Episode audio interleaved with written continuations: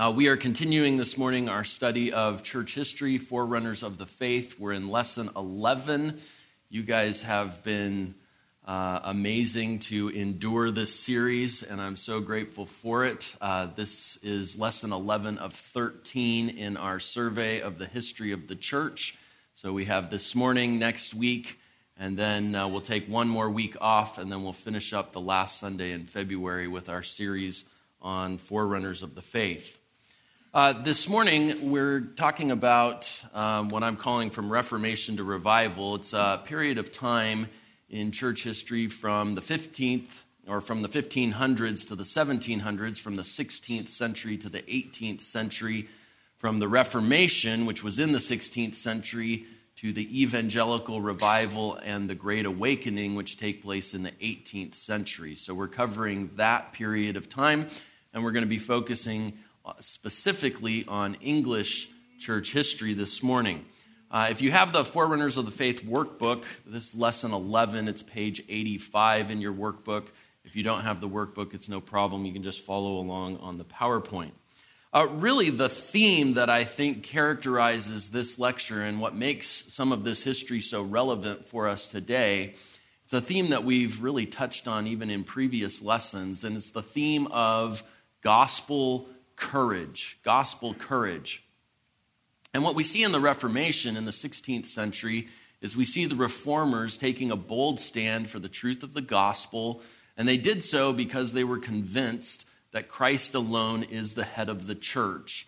And if Christ is the head of the church, then his word is the authority for the church.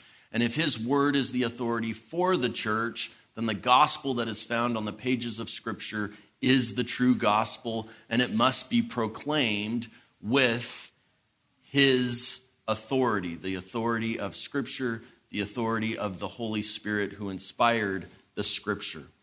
And so we see that gospel courage during the time of the Reformation. And really, it was in contrast to the medieval Roman Catholic papal system, where you had a pope, the cardinals, the magisterium, the visible Roman Catholic Church as the authority, and the reformers were willing to risk their lives to take a stand and say, No, Christ is the head of the church, and his gospel is the true gospel.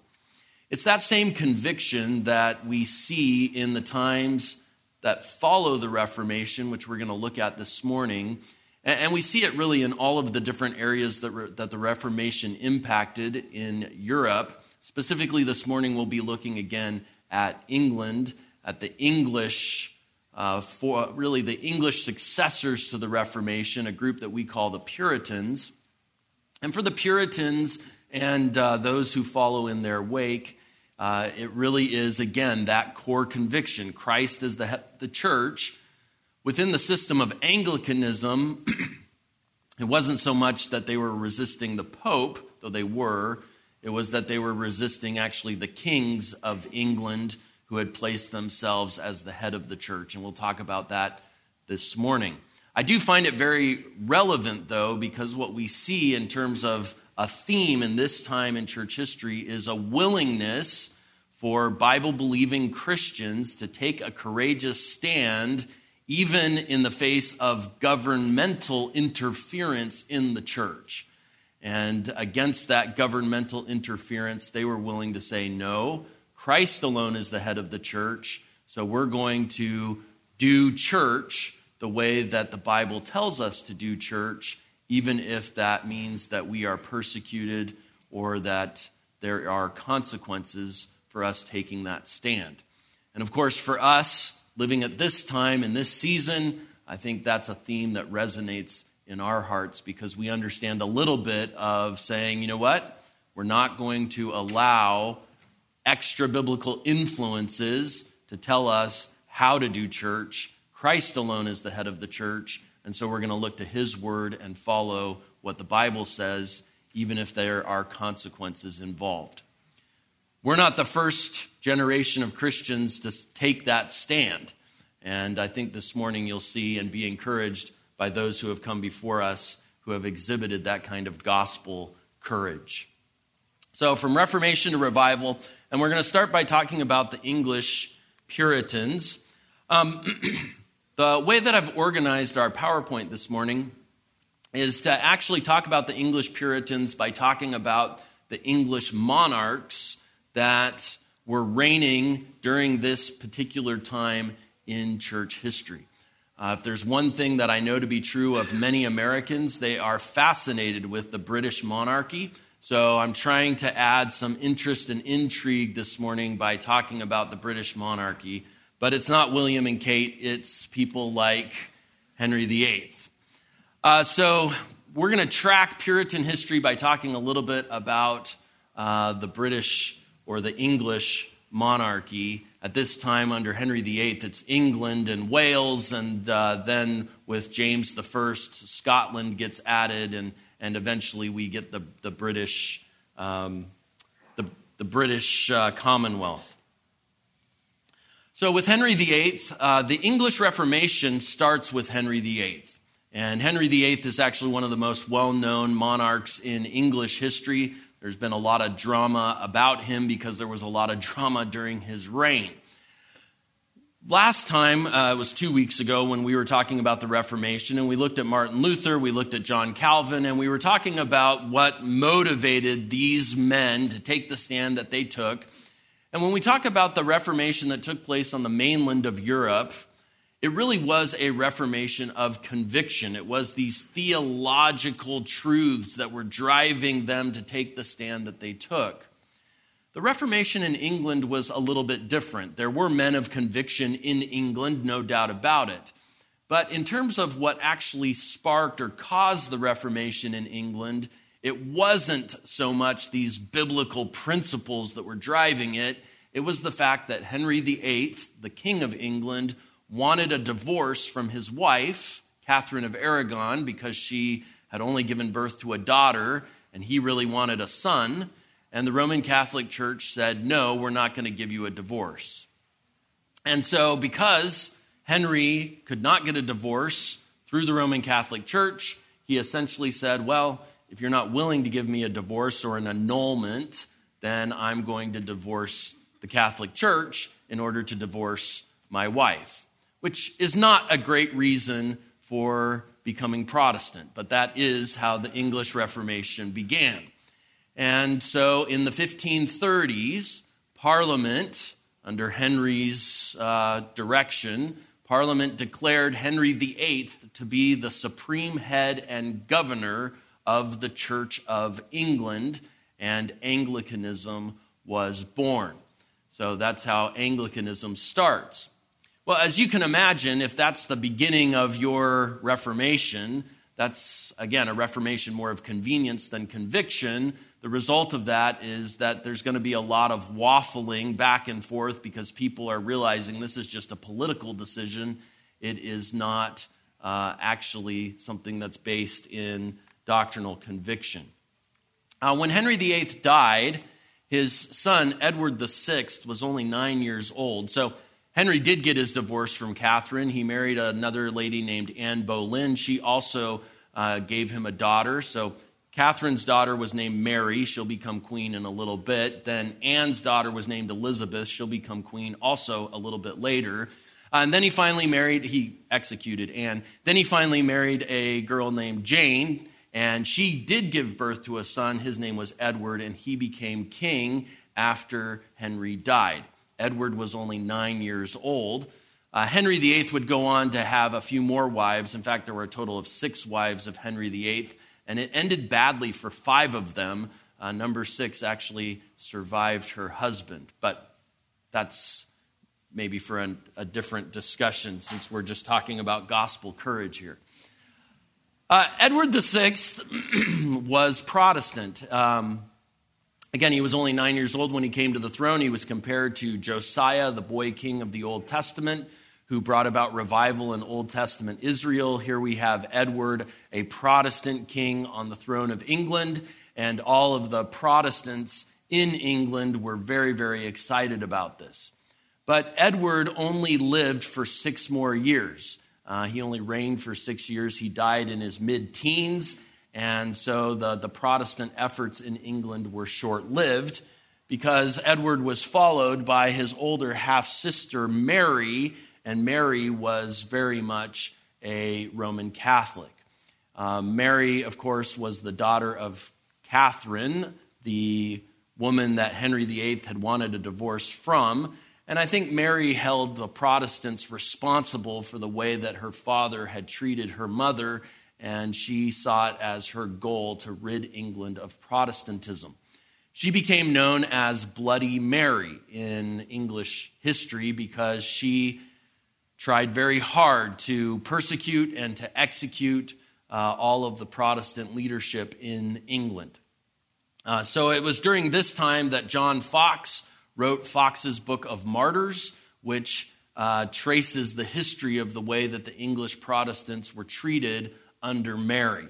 Many English Protestants during this time fled from England and they went to the mainland of Europe and they were influenced by those in places like Wittenberg and Frankfurt. And in fact, quite a number of English refugees went to Geneva, including John Knox, who was, of course, from Scotland, but he had been in England. And he went to Geneva and actually pastored a church of English refugees in Geneva in the mid 1550s. And there's actually a really uh, significant English translation of the Bible called the Geneva Bible, which was translated by some of these English refugees in Geneva during this period of time. Uh, the Bible that came across on the Mayflower, for example, was a Geneva Bible.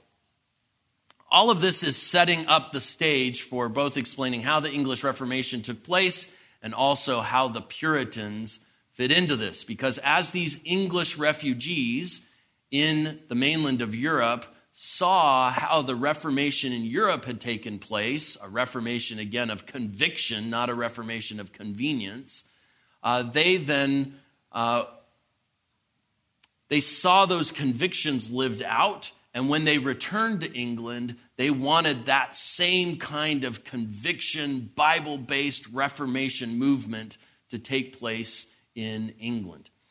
Now, thankfully, in God's good providence, Mary did not reign for very long, only about five to six years. And then she died, and she did not have an heir. And so she was succeeded by her younger half sister, Elizabeth I. And um, of course, Elizabeth I reigned for a very long time, not quite as long as Elizabeth II, but uh, Elizabeth I reigned for more than 40 years. And Elizabeth I was Protestant. And so Protestantism now in England actually takes a firm grip of the country, it becomes well established. But Elizabeth's Protestantism was something that represented something of a compromise, a middle way. Uh, sometimes it's referred to as the Elizabethan settlement. And it was sort of a, a halfway position between Roman Catholicism and the Protestantism that was so clearly evident in cities like Geneva and Wittenberg on the continent of Europe. And it had three basic characteristics. And these three basic characteristics become the three sort of defining marks of Anglicanism.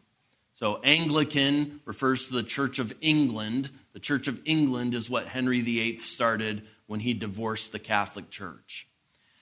Anglicanism, and in the United States and other places throughout the world, Anglicanism is referred to as Episcopalianism. Okay, so Episcopalian, Anglican, Church of England, those are all the same thing. Uh, excuse me. These three defining marks, almost like three legs of a stool, would be that uh, they held to what's called an Episcopalian form of church government. Uh, episkopos is a Greek word that means bishop. And so in the Anglican system, you have bishops, then you have archbishops, and then you have the king or the queen as the head of the Church of England. So that was one leg of the stool. Uh, then, in terms of the way they did church, excuse me, in the way, in terms of the way they did church, uh, it was what's called a high church form of liturgy which means that it was very, very formal and ceremonial. And it, actually, the way they did church, it still felt a lot like the medieval Roman Catholic system. And in fact, if you've ever watched an Anglican service, or better yet, if you've ever seen a royal wedding, you know that the formality of the Anglican church still kind of looks a lot like the Catholic church. You know, the, the bishops are still wearing really big hats and really fancy robes. So you have a, a structure of church government where the king or the queen is the head of the church, and then you have a style of doing church that still feels very Catholic. And then the third leg on the stool was the third leg on the stool was theological or doctrinal. They were Protestant in the way that they thought about theology. So we might say that they were reformed or reformational in their theology. So these are the three marks of Anglicanism. It's theologically reformed, but the way they do church feels a lot like it's still Catholic, and the way they think about the hierarchy of the church has the king or the queen at the top of it. That's how Anglicanism gets established during the time of Elizabeth. And it's during the time of Elizabeth that you have the birth of Puritanism. So the Puritans were those English refugees who had fled from England during the reign of Bloody Mary. They had gone to the mainland of Europe. They had been influenced by the convictions of the European Reformation, and they had come back to England, and they wanted to see that same kind of Reformation take place in England. And so they were not satisfied with these three characteristics of Anglicanism, specifically the first two. They loved the Reformed theology, that was not a problem. But where they felt like the Reformation in England was still incomplete was in a system that put a king or a queen in the place of the Pope, right? We're supposed to have no head of the church except for Christ. And now we have King Henry VIII, or in the case of Elizabeth, Elizabeth I, as the supreme governor of the Church of England, this is something that the Puritans find unacceptable. And then this idea of a, a very Catholic feeling church service, which was governed in England by something called the Book of Common Prayer, which wasn't just common prayers, it was the common way in which every church in England had to structure their worship service. And the Puritans were like, no, this is still very Roman Catholic. We're not going to do this. We want to do church the way that the Bible says to do church. So the Puritans resisted the form of church government and they resisted the liturgy, the way in which the government forced churches to do church. And they wanted to purify the Anglican church of those things that they felt were still vestiges of an old Roman Catholic governmental system. So that's why they become known as the Puritans. It was actually a term that was used by their opponents, like, oh, you're the ones who want to purify the church. And eventually they just adopted that term and applied it to themselves. Yes, we are. We're the ones who want to purify the church of anything that is not a biblical way of doing church. Um, the Puritans under Elizabeth, I've heard one historian say that under Elizabeth they were, they were disappointed because they thought, hey, we've got a Protestant queen on the throne. This is great. And uh, we, we really think that we're going to be able to put these reforms in place, and it just never happened. Uh, one other thing just to note about England at this time England did not have religious freedom.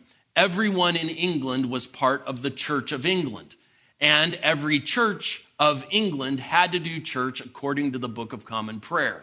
If you didn't like that, you didn't have any other choice. And groups that tried to meet outside of the Church of England were persecuted. They could be fined, people could be arrested, you could be thrown in jail.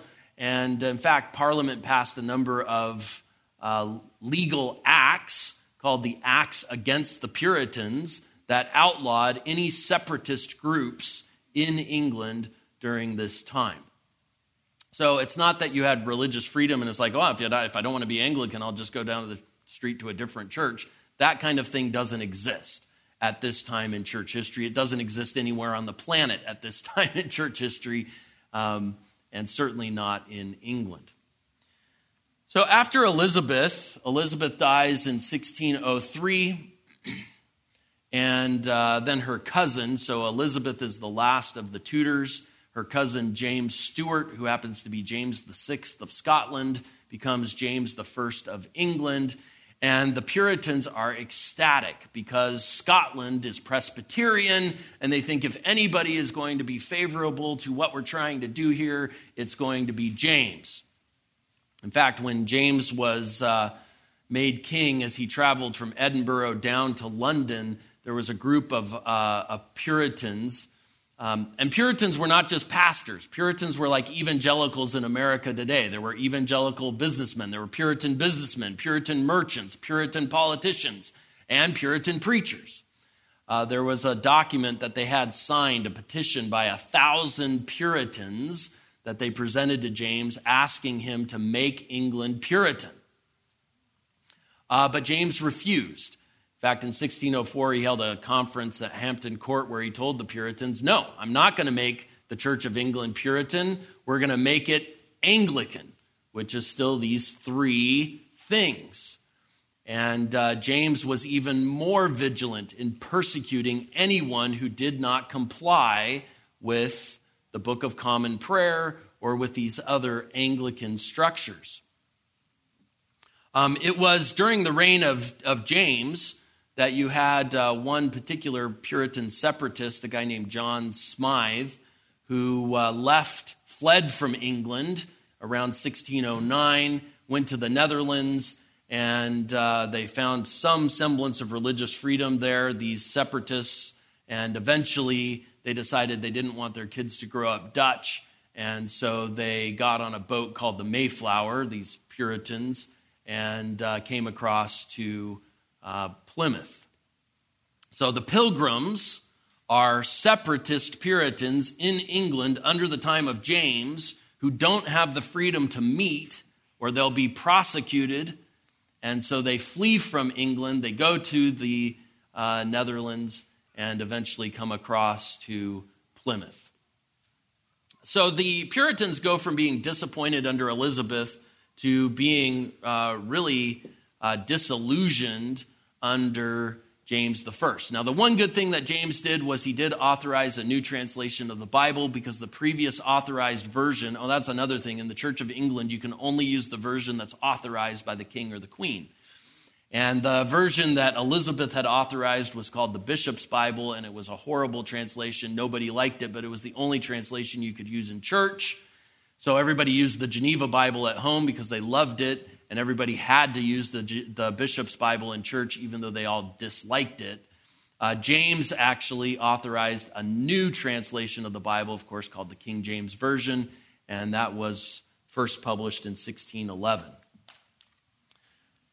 After James died, his son Charles came to the throne, and uh, Charles made things even worse. So the Puritans go from being disappointed under Elizabeth, disillusioned under James, to really reaching the point of utter despair under Charles. Uh, Charles not only retained the Episcopalian structure and the high church liturgy, but he actually got rid of a whole bunch of the Reformed theology and replaced it with something that was growing in popularity at that time called Arminianism which, just real quickly, Arminius, uh, Arminianism, named after a guy named Jacob Arminius. Arminianism was a denial, really, of God's sovereignty in salvation. And uh, of course, for the Puritans, it was uh, right on the right on the border of heresy in terms of the way that they thought about a denial of God's sovereignty and salvation. But uh, Charles, through his archbishop, a guy named William Laud, actually prohibited any preaching on the doctrine of election in any of the churches in England, which was, from a theological perspective, one of the most frustrating things that the Puritans could face. So now the Church of England is a place where the Puritans really find no refuge at all. And uh, you have tens of thousands of Puritans fleeing from England during the reign of Charles. This is called the Great Migration, and they come across to New England and they established the Massachusetts Bay Colony in the late 1520s. And Puritan New England really gets started because Anglican Old England is persecuting Puritans.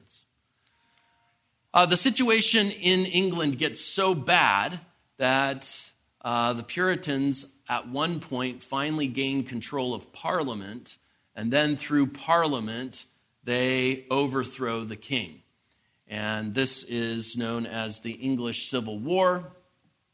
And the English Civil War is between Parliament and the king, but it really is between Puritanism and uh, a form of Anglicanism that is persecuting the Puritans. Um, eventually, Parliament wins this war uh, through its new model army led by a general named Oliver Cromwell, and we'll talk more about him in just a moment. But Puritanism for the last, this is in the 1640s, so Puritanism for the last 100 years has been trying to reform the church in England.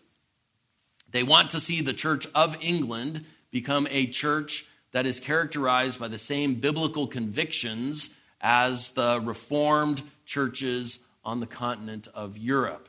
And they've been frustrated at every point, but now they finally have the opportunity because they take control of England. And so, what do they do? Well, they form an assembly called the Westminster Assembly. And I'm sure some of you have heard about the Westminster Catechism, what is the chief end of man? That's the first question from the shorter catechism to glorify God and enjoy Him forever. Second question, what, are the, what is the means that God has given us to glorify Him and enjoy Him forever? And it goes on to talk about how the Scripture is the means by which we know God and can pursue Him.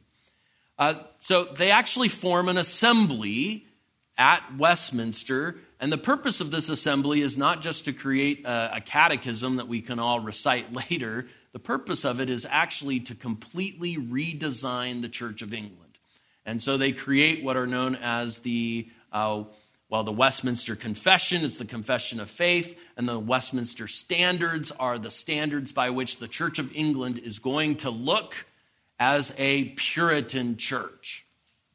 Now, these Westminster Standards only end up being in effect for about a decade because eventually the, uh, the monarchy is restored in England, and when it is, all of this is undone.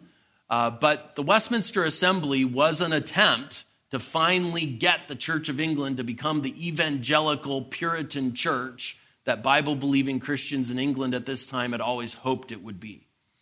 And again, they were constantly frustrated in their efforts to reform the church because of governmental resistance.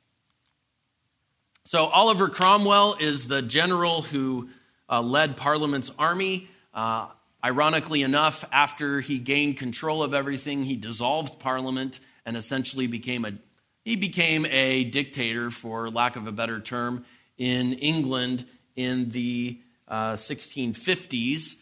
This uh, time known as the Protectorate, uh, when England returned to a Commonwealth form of government, and Oliver Cromwell declared himself to be Lord Protector of England. Significantly, he never claimed to be a king. He didn't try and start a new line of kings. And he was a Puritan politician, a Puritan army general. And for at least this period in England's uh, history, Puritans had control of the country control of the church.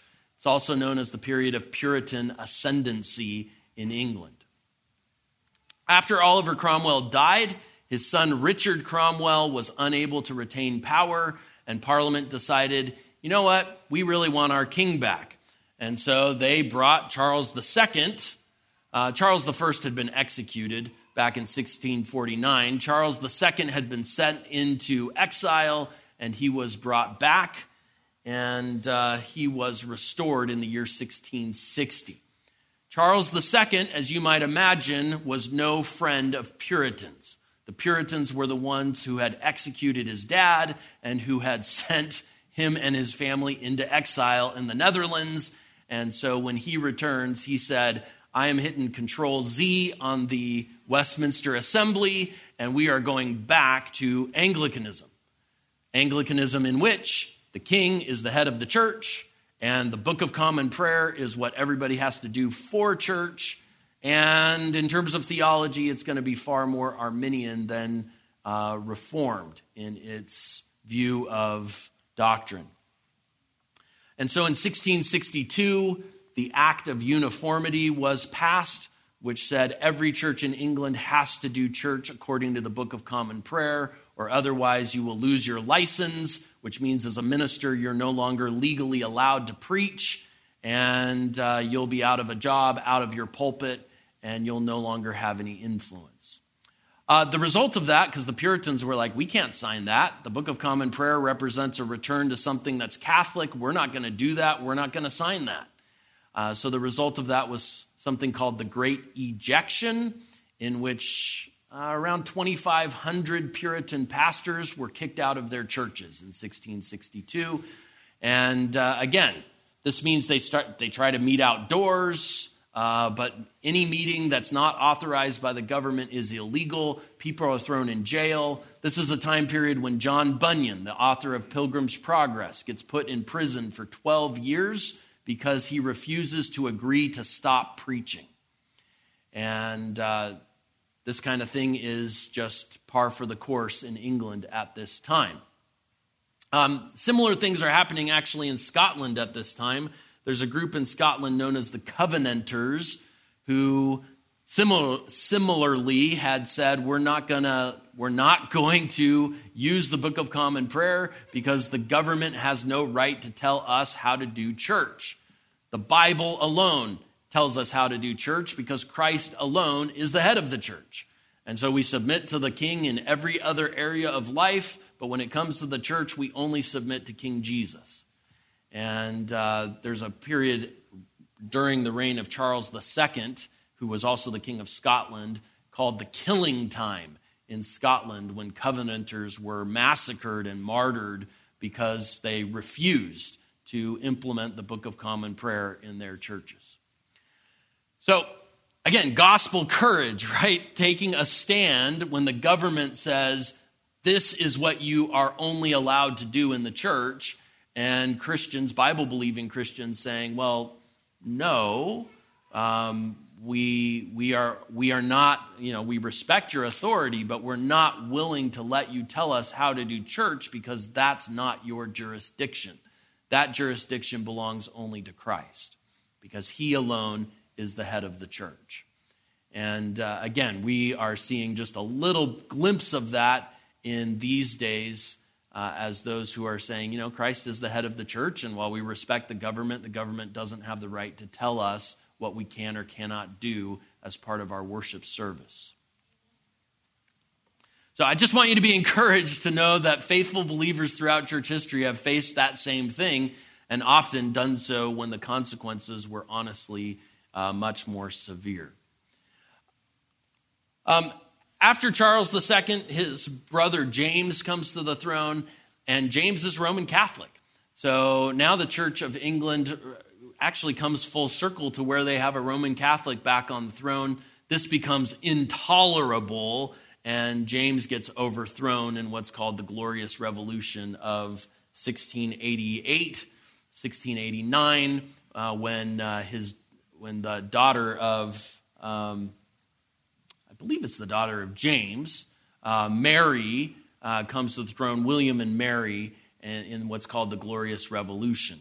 And that brings some level of relief in England in terms of religious persecution. But by this point, the Puritans in England have been so marginalized that their influence in society is significantly reduced which is significant for what we're going to talk about here next in terms of the fact that the Puritan influence reaches its zenith during the time of Oliver Cromwell, uh, but uh, shortly thereafter, uh, they are sidelined to the point where their influence is almost uh, almost non existent.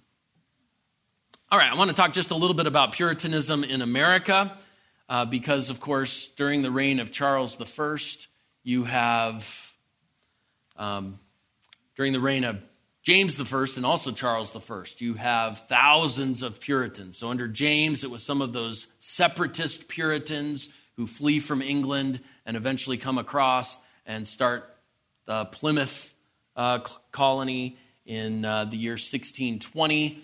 Uh, they're known as the Pilgrims, and of course, we celebrate the Pilgrims uh, every Thanksgiving.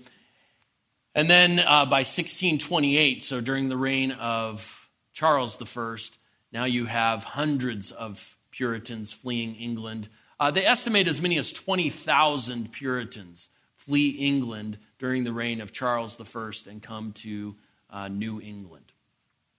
And again, because Puritanism is bigger than just pastors, uh, you have Puritan businessmen. Some of these Puritan businessmen went to Charles, and he actually said, Yeah, you can start for, for business reasons you can start a, a colony in the New World. And they used that economic enterprise as a mechanism for also uh, enjoying religious freedom, uh, freedom for pursuing a, a, Puritan way of life in New England. Uh, just for the sake of making the PowerPoint a little more interesting, there's a painting from the uh, late 19th century of one artist's imagination of what the Puritans, the pilgrims, looked like as they arrived there at Plymouth. Um, I have a feeling after weeks and months at sea, when they finally got there, they maybe didn't look that put together. But in any case, um, if that makes Thanksgiving more enjoyable for you, that could be your mental image. Uh, the initial wave of Puritans who arrived in New England were very, of course, zealous. They had been persecuted, they had fled, they had found religious freedom in the New World. Uh, they paid a great price for it, of course. Many died as a result of disease and, and other harsh conditions in New England. But they felt, and they were right, they were convinced that it was worth it because they wanted to worship uh, Christ uh, without that governmental interference. But as they have children and grandchildren and great grandchildren, I mean, it's almost like the biblical record of Joshua and Judges, right? When you get to the book of Judges, it says that after the generation of Joshua and the fellow elders who were there with him in Israel, after they died, there arose a generation who was very apathetic to the things of God. Um, that same thing happens even in American church history where that initial enthusiasm and fervor for God begins to drift into kind of an apathy, a nominalism. And so by the time we get to Jonathan Edwards in the early 18th century, Jonathan Edwards was born in 1703. By the time we get to Jonathan Edwards, um, the, the churches in New England, much like the churches in Old England, they all claim to be Christian, but many of the people who attend are just there because of external, uh, they're just there because, you know, they've grown up being Christian. They just call themselves Christian. It's a nominal Christianity. They haven't actually been converted or regenerated, they have not been born again. Another important factor in this, both in England and New England, is something in the 17th century that really grows in terms of popularity in the 18th century called the Age of Enlightenment. And we don't have time to go into all the details of this, but I'm sure you've heard of the Enlightenment period, post Enlightenment thinking. The Enlightenment is a move away from religious tradition, which was the Catholic system, or even biblical revelation, which is the Protestant system, to seeing reason and science as the primary authority for everything that we think about in our world. So when you think about uh, the basis for a worldview or an epistemology, it begins to shift in Western civilization from religion and the Bible to things like reason and science, and along with it, what's called romanticism, the pursuit of my own happiness right? So the reason for life is my own enjoyment, recreation, arts, these kinds of things. And uh, the authority that governs my life is reason and science. And, and Western civilization adopts that really in the 17th and 18th centuries. And that shift also impacts the way that people in England and New England think about religion. And so the, by the time we get to the 18th century, the Puritan influence in Old England is pretty much gone. The Puritan influence in New England is largely apathetic. And the general mentality in both England and New England is hey, I don't need the Bible, I have science, I have reason.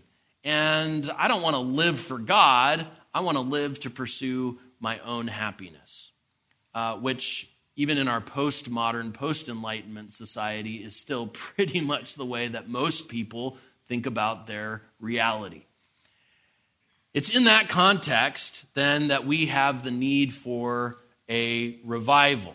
In the same way that the, in the, same way that the Reformation was a revival against the backdrop of Roman Catholic sacramental traditionalism, now we have in England what's called the Evangelical Revival, and in New England what's called the Great Awakening. And these revivals take place against the backdrop of apathy, indifference, and nominalism in a culture that calls itself Christian, but honestly, most people are not converted.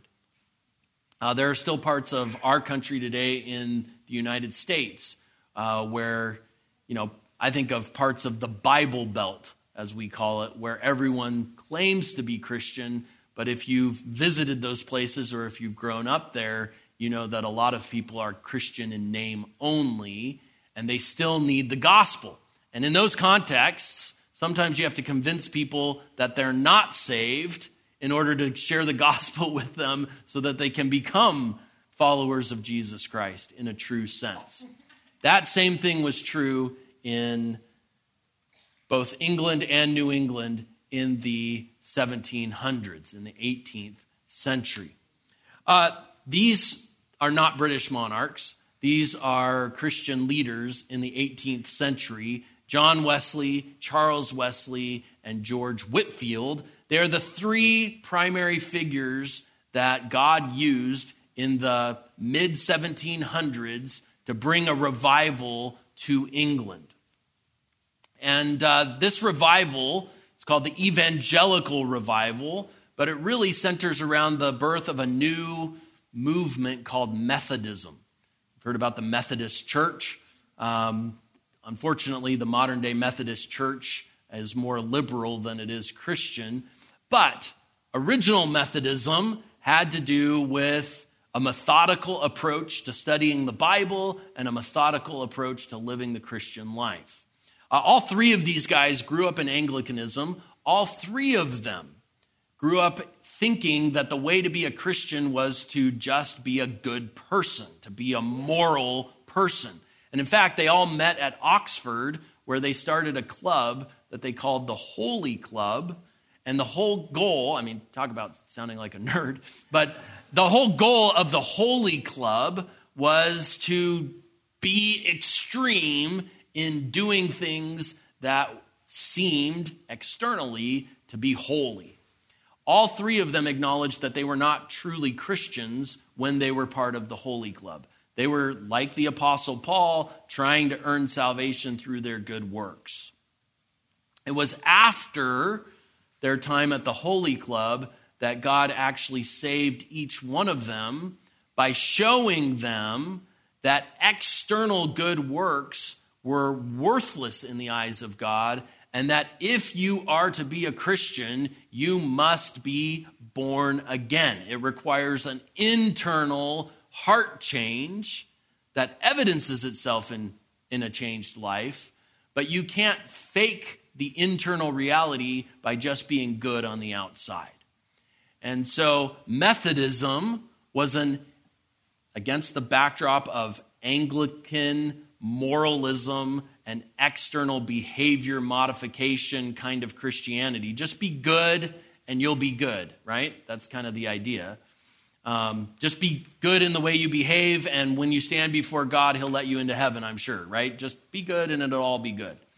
Uh, that was the way Anglicanism was, uh, that was the kind of Christianity that characterized Anglicanism in this time period. And against that backdrop, the Methodists said, no, no, no, no, no. True Christianity is about an internal heart change, which is only something that happens when the sinner cries out to God for mercy, and God, in his mercy, transforms the heart of that sinner. And so, this emphasis on regeneration and on being born again was.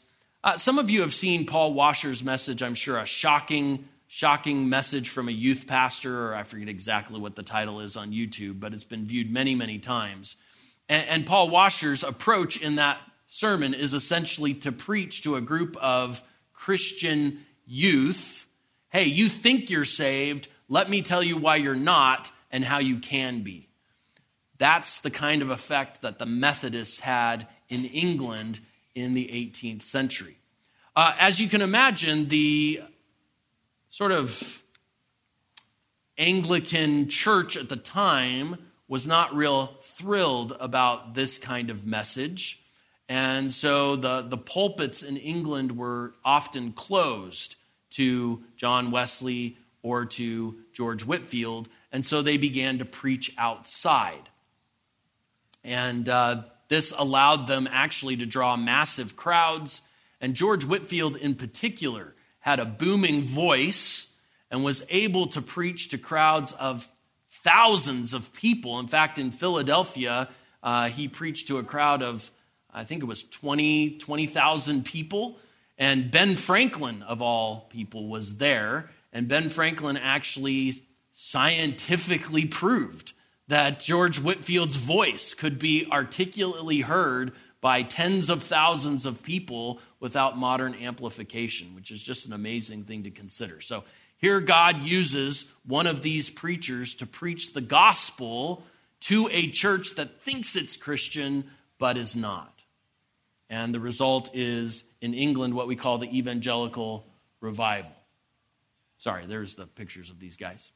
Um, Charles Wesley is most famous, just to mention him for a moment, most famous for being a hymn writer. He wrote uh, some 6,000 hymns, and many of the hymns that we sing were written by Charles Wesley.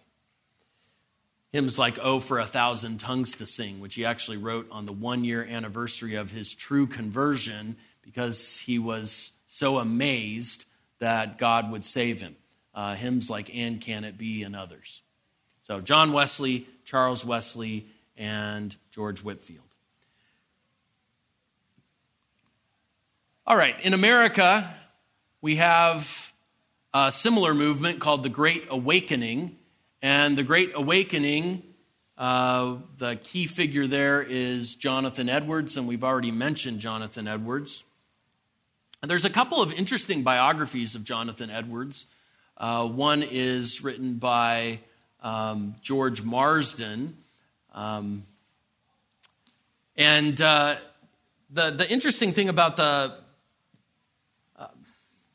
the other one is written by Ian Murray. That's where I'm getting stuck in my head. I'm trying to remember the, the name of the, of the author. But Ian Murray and George Marsden have written two really helpful biographies of uh, Jonathan Edwards. So if you're interested in studying the life of Jonathan Edwards, I would point you to both of those resources. The one by George Marsden is, uh, is interesting because he parallels Jonathan Edwards and Benjamin Franklin. We just mentioned Benjamin Franklin. Both of them grew up in a Puritan New England. Both of them actually created at one point in their life a list of resolutions for how they wanted to improve their, their conduct and their behavior. And we'll talk about Jonathan Edwards' resolutions here in a moment. But the two of them were very different in this sense. Jonathan Edwards was a true believer, and Ben Franklin just saw Puritanism as sort of a here are some good truisms for how to live my life as a nice person. But Ben Franklin, we don't have any reason to believe, was actually a born again believer. So it's interesting to trace the way that two of these leading influences in colonial America. Both grew up in Puritanism. Both uh, saw the value of a Puritan lifestyle, but for one of them, it was the real deal, and for another one, it was more of just a moral package. In any case, um, so Jonathan Edwards, his grandfather was a famous pastor, Solomon Stoddard. His father was a pastor, Timothy Edwards. Actually, this is completely random, but since uh, you since you're here, I'll tell you. Jonathan Edwards was one of 11 children. Uh, he had 10 sisters. He was the only boy. And uh, the Edwards family was actually very tall, especially for colonial times. All of his sisters were about six feet tall. And the people in Timothy Edwards' church used to tell their pastor that he had 60 feet of daughters, uh, which, again, completely random, but for some reason, that popped in my head. So, uh, Jonathan Edwards, the only boy in a family full of sisters.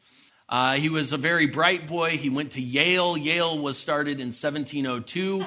Oh, I didn't mention the fact that Harvard was started in 1636 as a Puritan training school. It was the first university started in uh, New England, uh, the oldest university in the United States. Uh, Yale started in 1702, and Jonathan Edwards was born in 1703. He attended Yale and later tutored at Yale. And then he himself, at the end of his life, would become the president for a short period of time of the College of New Jersey, what is today Princeton University. So it's interesting to know these Ivy League schools all started as Puritan schools. Uh, the only exception in the Ivy League is Cornell, which did not start as a religious institution. Um, shortly after his conversion, he was converted while at Yale. He had gotten sick and thought he was going to die, and there's nothing like thinking that you're going to die to make you contemplate eternity. And in contemplating eternity, he realized he was not ready for eternity, and he cried out to God for mercy, and God saved him. And then, as a young man, 18, 19, 20 years old, he penned 70 resolutions, and these 70 resolutions were not like New Year's resolutions. They were instead an expression of his desire to live for the glory of God. If you've ever read the 70 resolutions of Jonathan Edwards, you probably, like me, were very convicted by them. You might be encouraged to know that in his journals and in his diary, he himself admits that he struggled often and failed often in trying to keep his resolutions. So he was not perfect. He was rather someone who wanted to see God glorified in his life, and those resolutions represent that ambition, which is a holy ambition, right? We make it our ambition to be pleasing to Christ. He became the pastor of the church where his grandfather had pastored in Northampton in 15, uh, excuse me, in 1727, uh, when his grandfather uh, died, and um, And it was while preaching there that there started to be a revival uh, amongst the congregation. Again, a congregation, it was one of the largest churches in New England, uh, several hundred people, but a, a large congregation, but a congregation that had always grown up calling themselves Christian, calling themselves Puritan.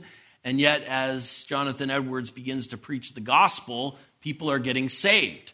So Christians are becoming Christians, right? Uh, what I mean by that is people who call themselves Christians but weren't really converted are hearing the true gospel and God's saving them out of their self deception, their hypocrisy, and their spiritual apathy. Uh, George Whitefield, uh, who we saw his picture earlier, George Whitefield actually comes to, to the new to the colonies. Uh, he comes to uh, the New World seven different times. So he makes 13 transatlantic uh, voyages uh, here and back.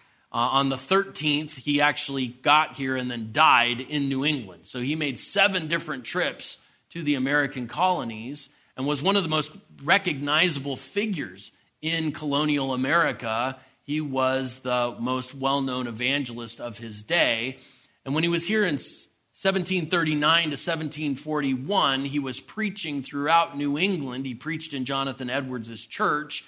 and people were getting saved. And this was known as the Great Awakening. One of the things that was really surprising about the Great Awakening is that the Stoic, Puritan, sort of uh, non emotional way of life was being interrupted by revival, and people were re- reacting in very emotional ways. They're weeping over their sin, they're crying out to God for mercy. In certain church services, people were actually wailing under the weight of the judgment of God. And for some of the older generation of Puritans, they actually reacted negatively to the Great Awakening because they didn't know what to do with all these emotions. Why are people crying? Stop it. That's not what Puritans do. Um, but that's what the gospel does when it wrecks your life, only to rescue your life. And uh, so Jonathan Edwards actually had to defend the Great Awakening, and he did so by saying, Look, emotions don't prove anything. What proves whether or not this is a true revival is if there is repentance and the fruit of repentance. And that's his main argument in some of his most famous works, like his treatise on the religious affections. Uh, just a couple final thoughts about Jonathan Edwards, and this is where our PowerPoint ends, in case you're worried. But uh, he was highly influenced by a friend of his named David Brainerd. Uh, David Brainerd was passionate about taking the gospel to unreached people groups. In this case, it was some of the Native American Indian tribes in New England. And Brainerd actually was so vigorous in his uh, evangelistic efforts that he seriously ruined his health and died, obviously in God's providence, exactly when God uh, had planned. Uh, but from a human perspective, uh, David Brainerd seems like he died early almost uh, because he had given up so much of his health in order to try and take the gospel to some of these tribal groups. And Jonathan Edwards was so impacted by this that he actually wrote a short biography of the life of David Brainerd and published David Brainerd's prayer journal. And God would use that publication a generation later in the life of a guy named William Carey to spark the modern missions movement. And we'll talk about that next week. Um, in 17, in the late 1740s, uh, there was some controversy in Jonathan Edwards' church. In particular, the biggest part of the controversy, Jonathan Edwards didn't want to serve communion to people who claimed to be Christian but who had never actually been converted. Um, the Bible says communion is only for believers. Jonathan Edwards agreed with what the Bible says, but people in his church felt like, no, you can't do that. These people are Christians in good standing with the community. They're allowed to take communion. You can't tell them they can't take communion just because they're not actually Christians. They didn't say it quite like that, but that was essentially their argument. And as a result of Jonathan Edwards saying, no, I, I, I'm only, the church only is going to let people who are true believers participate in the Lord's Supper. He ended up getting kicked out of his church after more than 20 years of faithful ministry there. So Jonathan Edwards gets fired, which is just, you know, amazing to me that um, the, a guy we would look back on that some have said is the greatest theologian America has ever produced, he got fired by his church. So he then from there goes, uh, I mean, what do you do? There were actually churches all across England and New England that wanted him to come be their pastor. But he had been so impacted by David Brainerd that he moved to a town on the sort of the frontiers at that point of Massachusetts, Stockbridge, Massachusetts. And uh, in Stockbridge, Massachusetts, where he pastors, he also then ministers and evangelizes the Housatonic Indian tribe, a group of Native Americans there who had never heard the gospel. So it's really kind of cool, this idea of gospel courage, which I'm trying to weave through all of this history from the Reformation, where it's gospel courage standing for the truth, the pure gospel, to the Puritan movement, where we're going to preach and teach the gospel in church without letting the government interfere to now New England, where we're going to preach and teach the gospel to apostate and apathetic churches that need to be awakened from their spiritual slumber, to unreached people groups. We're going to take the gospel to the ends of the earth, and we're going to, in keeping with the Great Commission, as you go, make disciples. We're going to make disciples of every tribe, tongue, and nation, including those unreached tribes that happen to be here in North America. So it's really kind of fascinating to watch how each of these generations of Christians, those who are passionate about proclaiming the true gospel, how they apply that in every different context in which the Lord places them. Um, at the end of his time in Stockbridge, uh, he was asked to come be the president of the College of New Jersey, which was actually started as a Great Awakening school. I mentioned that there were some of the old old Puritans, older generation of Puritans who didn't like the Great Awakening, and uh, Harvard and Yale were kind of in that camp. So they needed to start a new college that was open to revival, and uh, that was the College of New Jersey.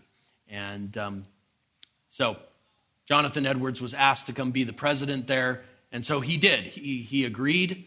He came.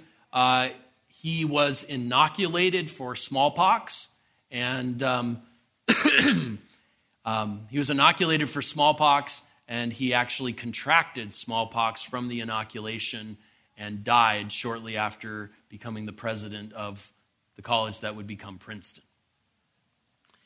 And uh, so I'm grateful that medical science has progressed as much as it has, though there are still controversies today about vaccines and inoculations, aren't there? All right,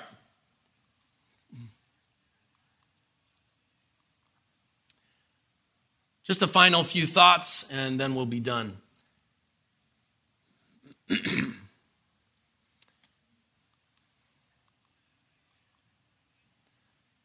All right, the Puritans and Protestant evangelists of the 17th and 18th centuries upheld the Reformation principles of Scripture alone as their highest authority and faith alone as the essence of the true gospel. And that their conviction was that Christ alone is the head of the church and it was from that conviction that they sought to resist governmental interference from either popes or kings. It was also that conviction that motivated their courageous proclamation of the gospel, both to apostate and apathetic congregations and also to unreached people groups. And as we've mentioned, it was that desire to reach the unreached in this generation that sparks the modern missions movement in the next generation, and that's what we'll look at next time. All right. well, we're out of time for this morning. I know we covered a lot of history, but the, the thread that connects it all is gospel courage, and that's the same kind of gospel courage that ought to characterize our hearts and our lives. Let me pray for us, and we'll be dismissed.